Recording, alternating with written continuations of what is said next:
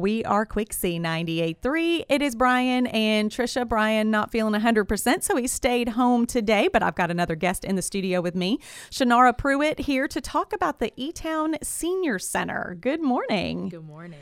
So, where, first of all, let's start with where is the E Town Senior Center? Okay, so the Senior Center is located in Graf- uh, Griffin Manor, which is um, 1119 Johnstown Road. Um, which, if you're familiar, it's near Pike Law. Okay. Um, I'm not completely familiar, so All right. but um, near where the uh, Patriots Parkway meets the Elizabethtown bypass, it's right past that. Okay. And who is the the senior center open to? So we're open to seniors. If you're 60 years old and older, um, come on out. We do activities daily.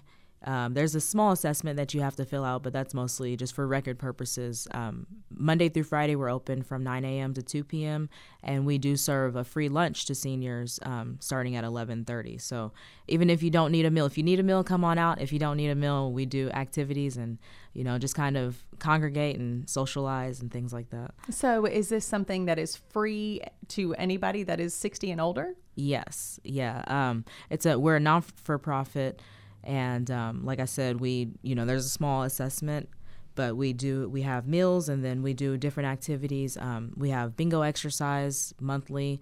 I have a person that comes in and does chair yoga with us. Um, we have different various talks about nutrition and.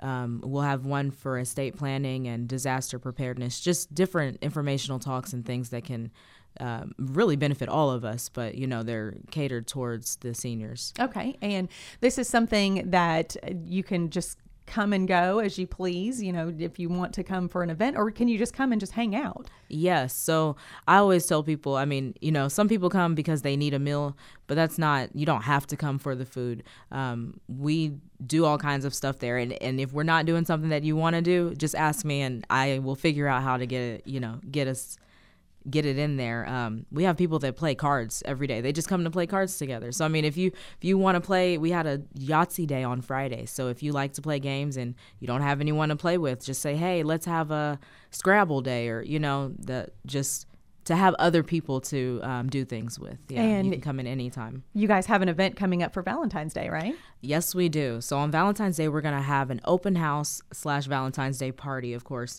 um, we're gonna have lots of things there, from pizza, treats. We'll have um, a few talks, you know, on estate planning and heart health information. Uh, we'll probably do a, a craft. There's gonna be lots of door prizes, raffles, things of that sort, and um, I think we're gonna do bingo exercise that day too. We'll have lots of other games and things like that, um, you know, set out just to kind of show every, you know, a little bit of everything that we do at the center because a lot of people aren't familiar with the center or that you can come there or what you can do when you get there, things like that. So, So, where can people find out more information about this?